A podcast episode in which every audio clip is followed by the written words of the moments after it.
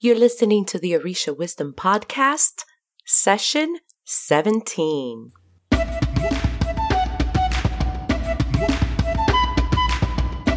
Welcome to the Orisha Wisdom Podcast, where positivity and spirituality create an enhanced life's journey with the wisdom of Ifa and Orisha. I am your host, Iya Omileti Olubumi.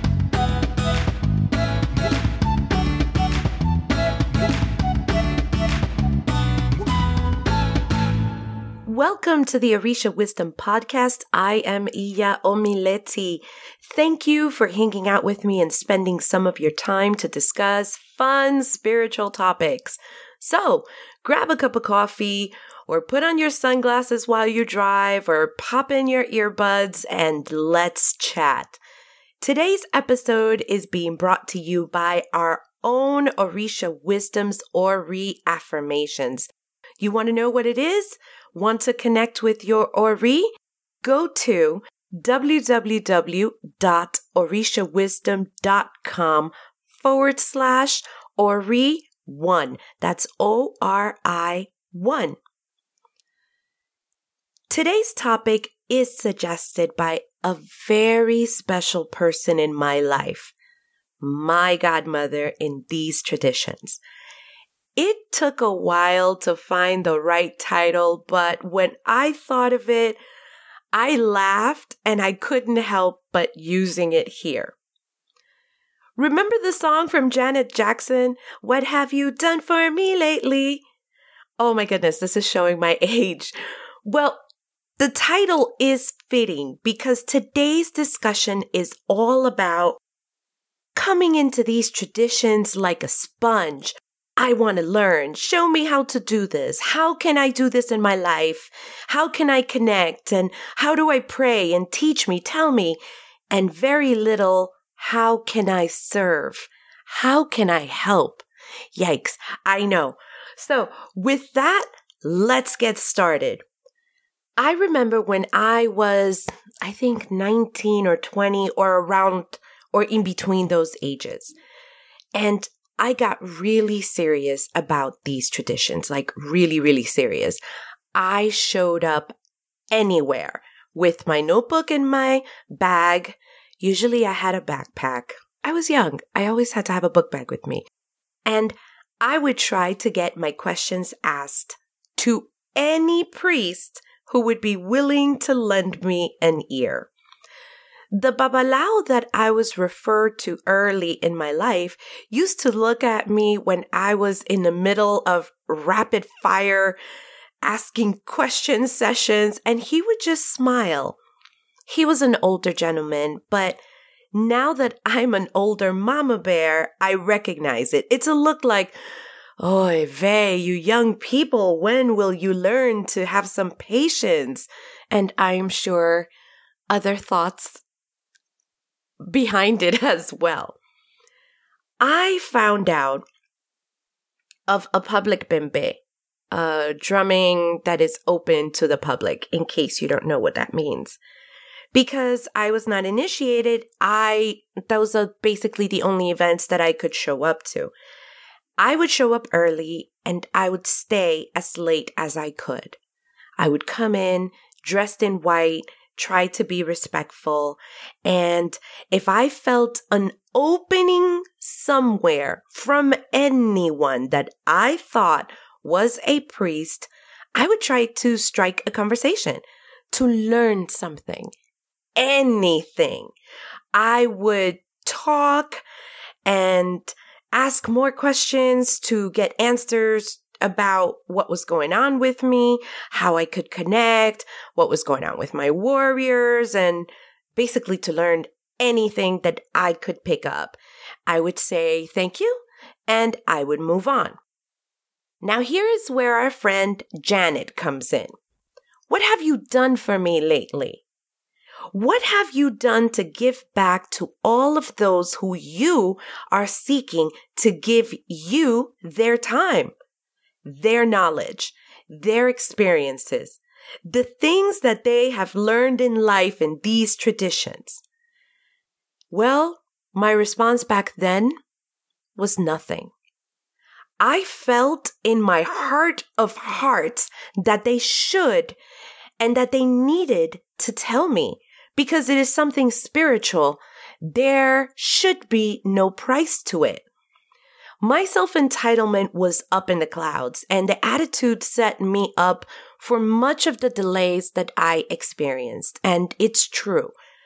It's like this if you want to be a dentist, then, of course, what are you going to do? You're going to start hanging around with a dentist, hoping to pick up what they know and pick that dentist's brain along the way.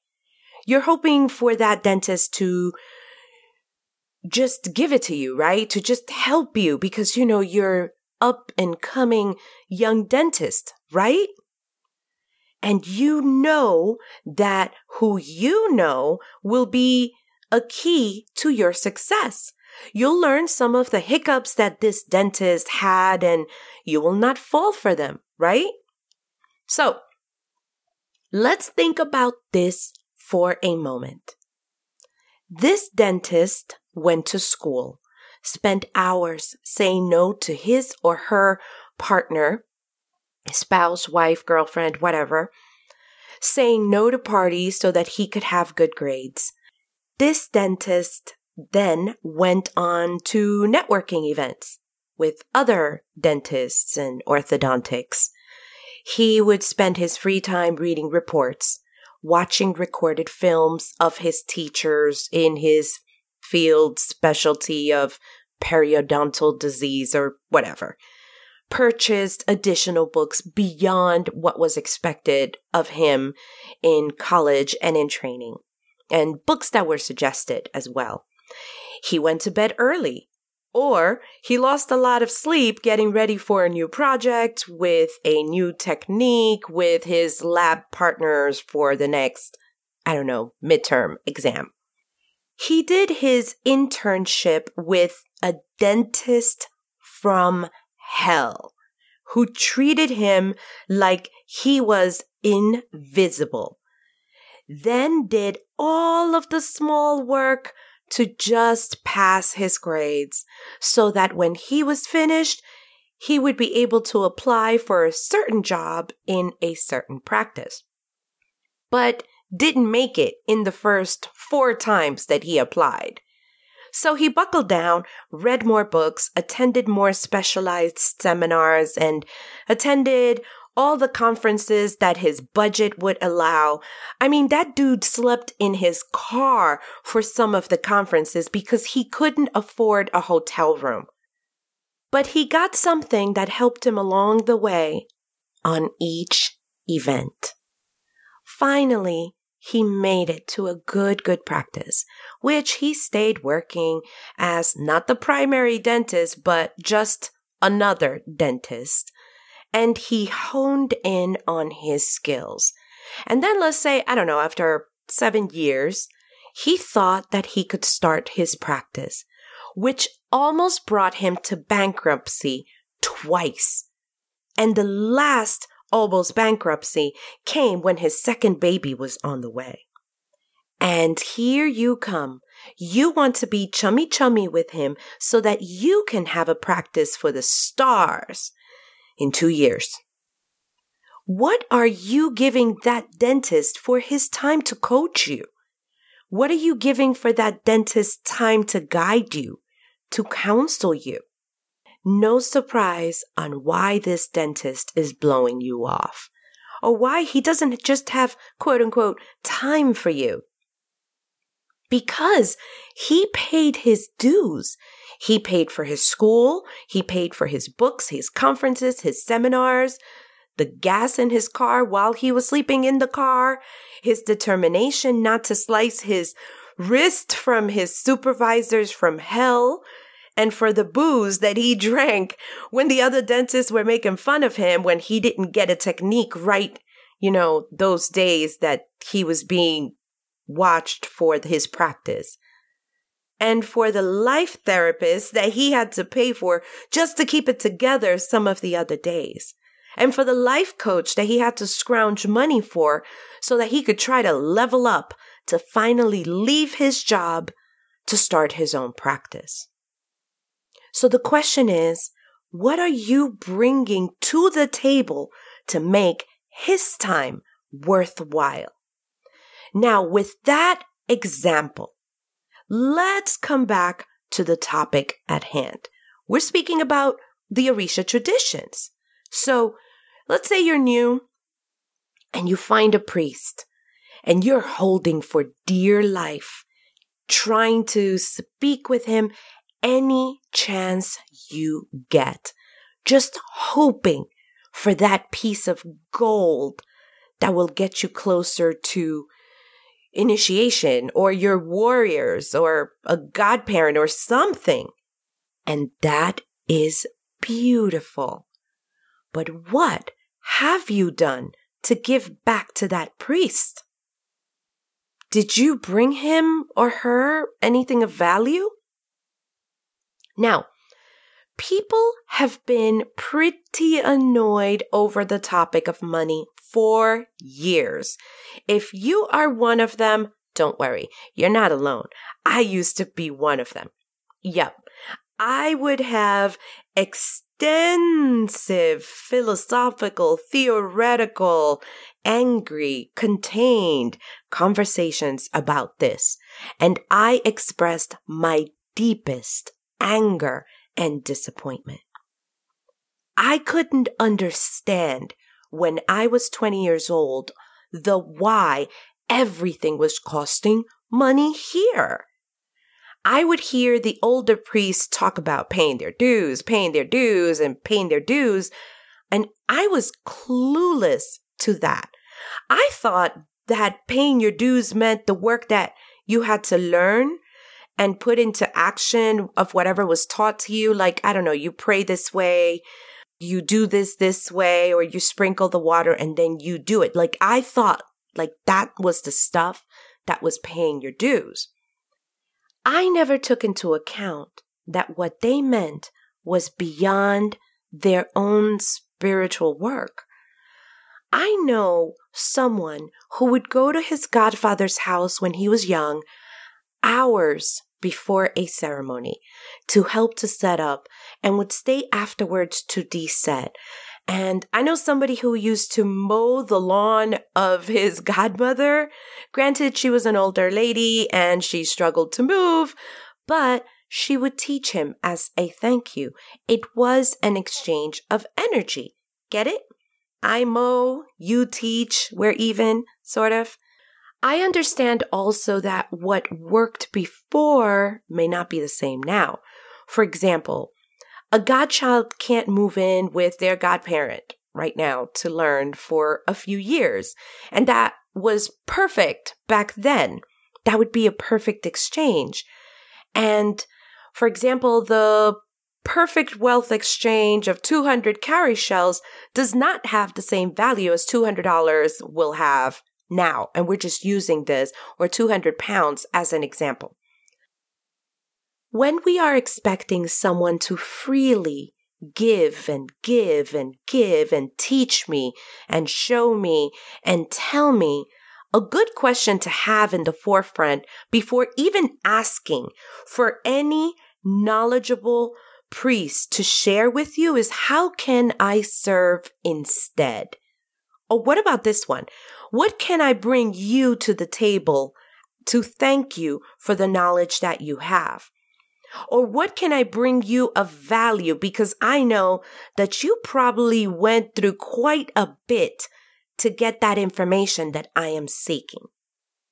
Having an attitude of service might be able to help anyone who is currently an aleyo, that means brand new to our traditions, as well as the Aborishas who are still new. They're followers, but they're still fairly new. And especially the Aborishas who already have a godparent. I sit and hear the elders talk about what they went through coming up in these traditions and think about it.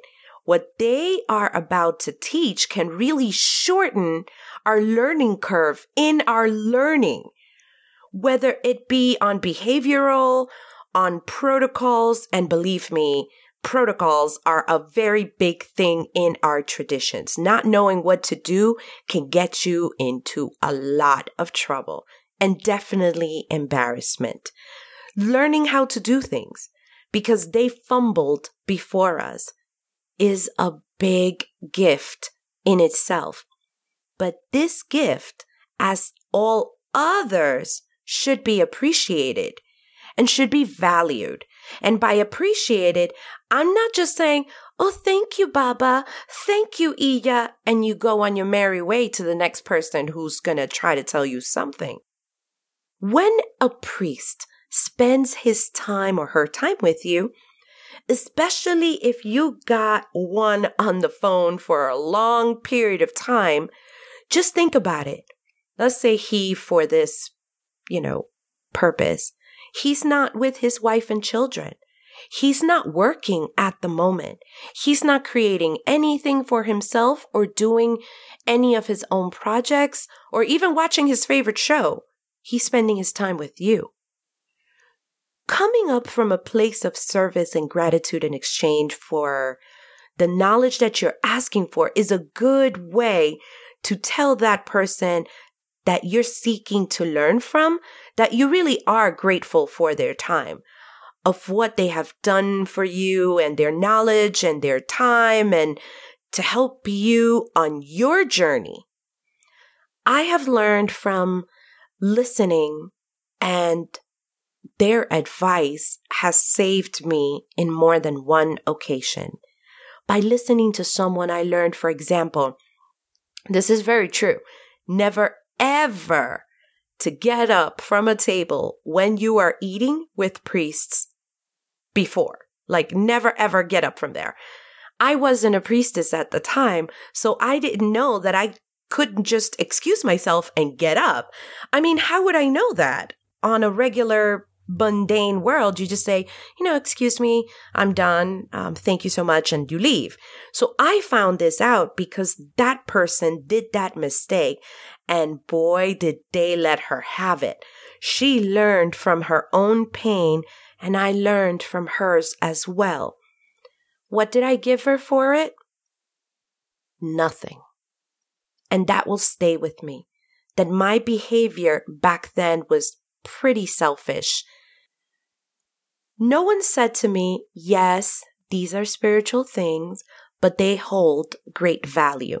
And you should bring something back to that priest for their time with you, or for the advice that they gave you, or for taking an interest in speaking with you. Honestly, on very honestly, I took those things for granted back then. I now understand why there was reluctance for them to give information. And now I understand how, why it was so hard to get information back then because my attitude was gimme, gimme, gimme, gimme, now, now, now, now, now, instead of how can I serve? What can I do for you?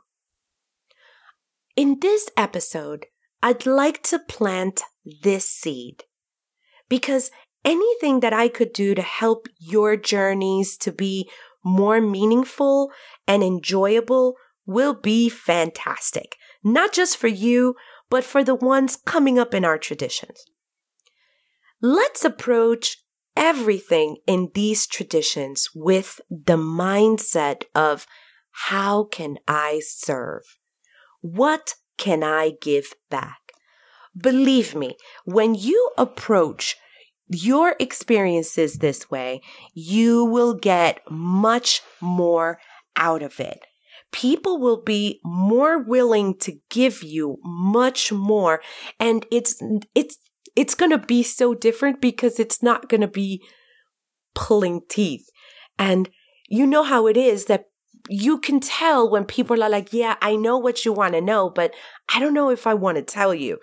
So that's going to put you in a totally different spot. So when it comes to the discussion of, for example, in our group recently, the topic of money was wow, it was a very heavy topic and people are, they were divided there were some folks who were saying, why should I pay money uh, for, to get information? I mean, this should just be given, at least on the most part. And then there were people, well, you should pay money for these things because this is something that is for you. And the arguments just and the discussions went on and on. And I think we also need to take a look at how they are serving us. So these elders are sharing with us. What are you giving to them for it? Exchange of energy is important. And I also know that the exchange of money is important because, like I said before, 200 cowrie shells don't have the same meaning as 200 pounds will or $200 in, you know, or 200 of whatever your country's currency is. I think the whole point of exchange, believe me, I know exactly where you are and where you have been when it comes to the desire to learn. I get it. I truly do. And if there's anything that I can do to make your journey smoother, is this advice. Always come from a place of service and gratitude, and you will just get so much more. Your journey will be just so much easier than mine was. I remember how priests would look at me like, why should I tell you? Do you know what I went through? And I, I get it now. I get it. And I really do wish that would have been more in my mind at that time. But I can't turn back the hands of time. I can, however, help you so that you don't have to go through that. I think that coming from a point of view of, I don't deserve, but I'll be grateful. And this is what I will do for you, for what you are giving to me. Just that by itself is so much more different of, you know, just going from one place to the other, grabbing something and then grabbing something from the next and grabbing something from the next. Priests, we see it. And I think that's why people are more exclusive to teaching just to their godchildren or in their egbe or their close people. So I hope that this brings you a lot of value today so that you can have a great, great experience so that you don't have to have delays in your journey. That I think is going to be such a huge difference in your spiritual life. So remember, let's approach everything in these traditions with the mindset of how can I serve? How can I help? How can I give back? How do I show you my appreciation? And oh my goodness, you will totally start seeing a shift and how information and things will flow to you. It'll be a perfect exchange. So I hope that helps. We have reached the end of this episode in the Orisha Wisdom podcast, and I'd like to thank you for spending your time with me. What are your thoughts on this podcast episode? Have you experienced something like this before? And don't worry if you have or what you have not experienced. I came clean too on this one. So remember, this used to be me. There is no judgment here. Really. I would love to hear your thoughts hop on over to our Facebook community called the Orisha Wisdom Community. Don't worry, all the details will be left in the show notes at www.orishawisdom.com session 17. Of course, you know, you can leave a comment here. Remember to also get your Ori affirmations at orishawisdom.com forward slash ori1, O-R-I 1. I want you to bring to your life the power of Ofo Ashe, which is the power of the word. And really, that Yoruba knowledge can totally change your life. Before I go today, I would love to ask for a favor. Please hop on over to iTunes and leave me a review there. If you're driving, please don't do this. It can wait. But if you have a few minutes of your time, it will be so helpful to me to continue to provide this podcast for you. Just leave a review on iTunes, and I cannot wait to hear from you. Until next time, may the elevated ancestors and all Orisha bless you immensely. Odabo! Thank you for listening to the Orisha Wisdom Podcast. Be sure to check out the show notes at orishawisdom.com forward slash podcast. Can't get enough of Orisha Wisdom? Check us out at orishawisdom.com and subscribe to our community. Remember, the wisdom of Ifa and Orisha is all around us. Be blessed, and until next time.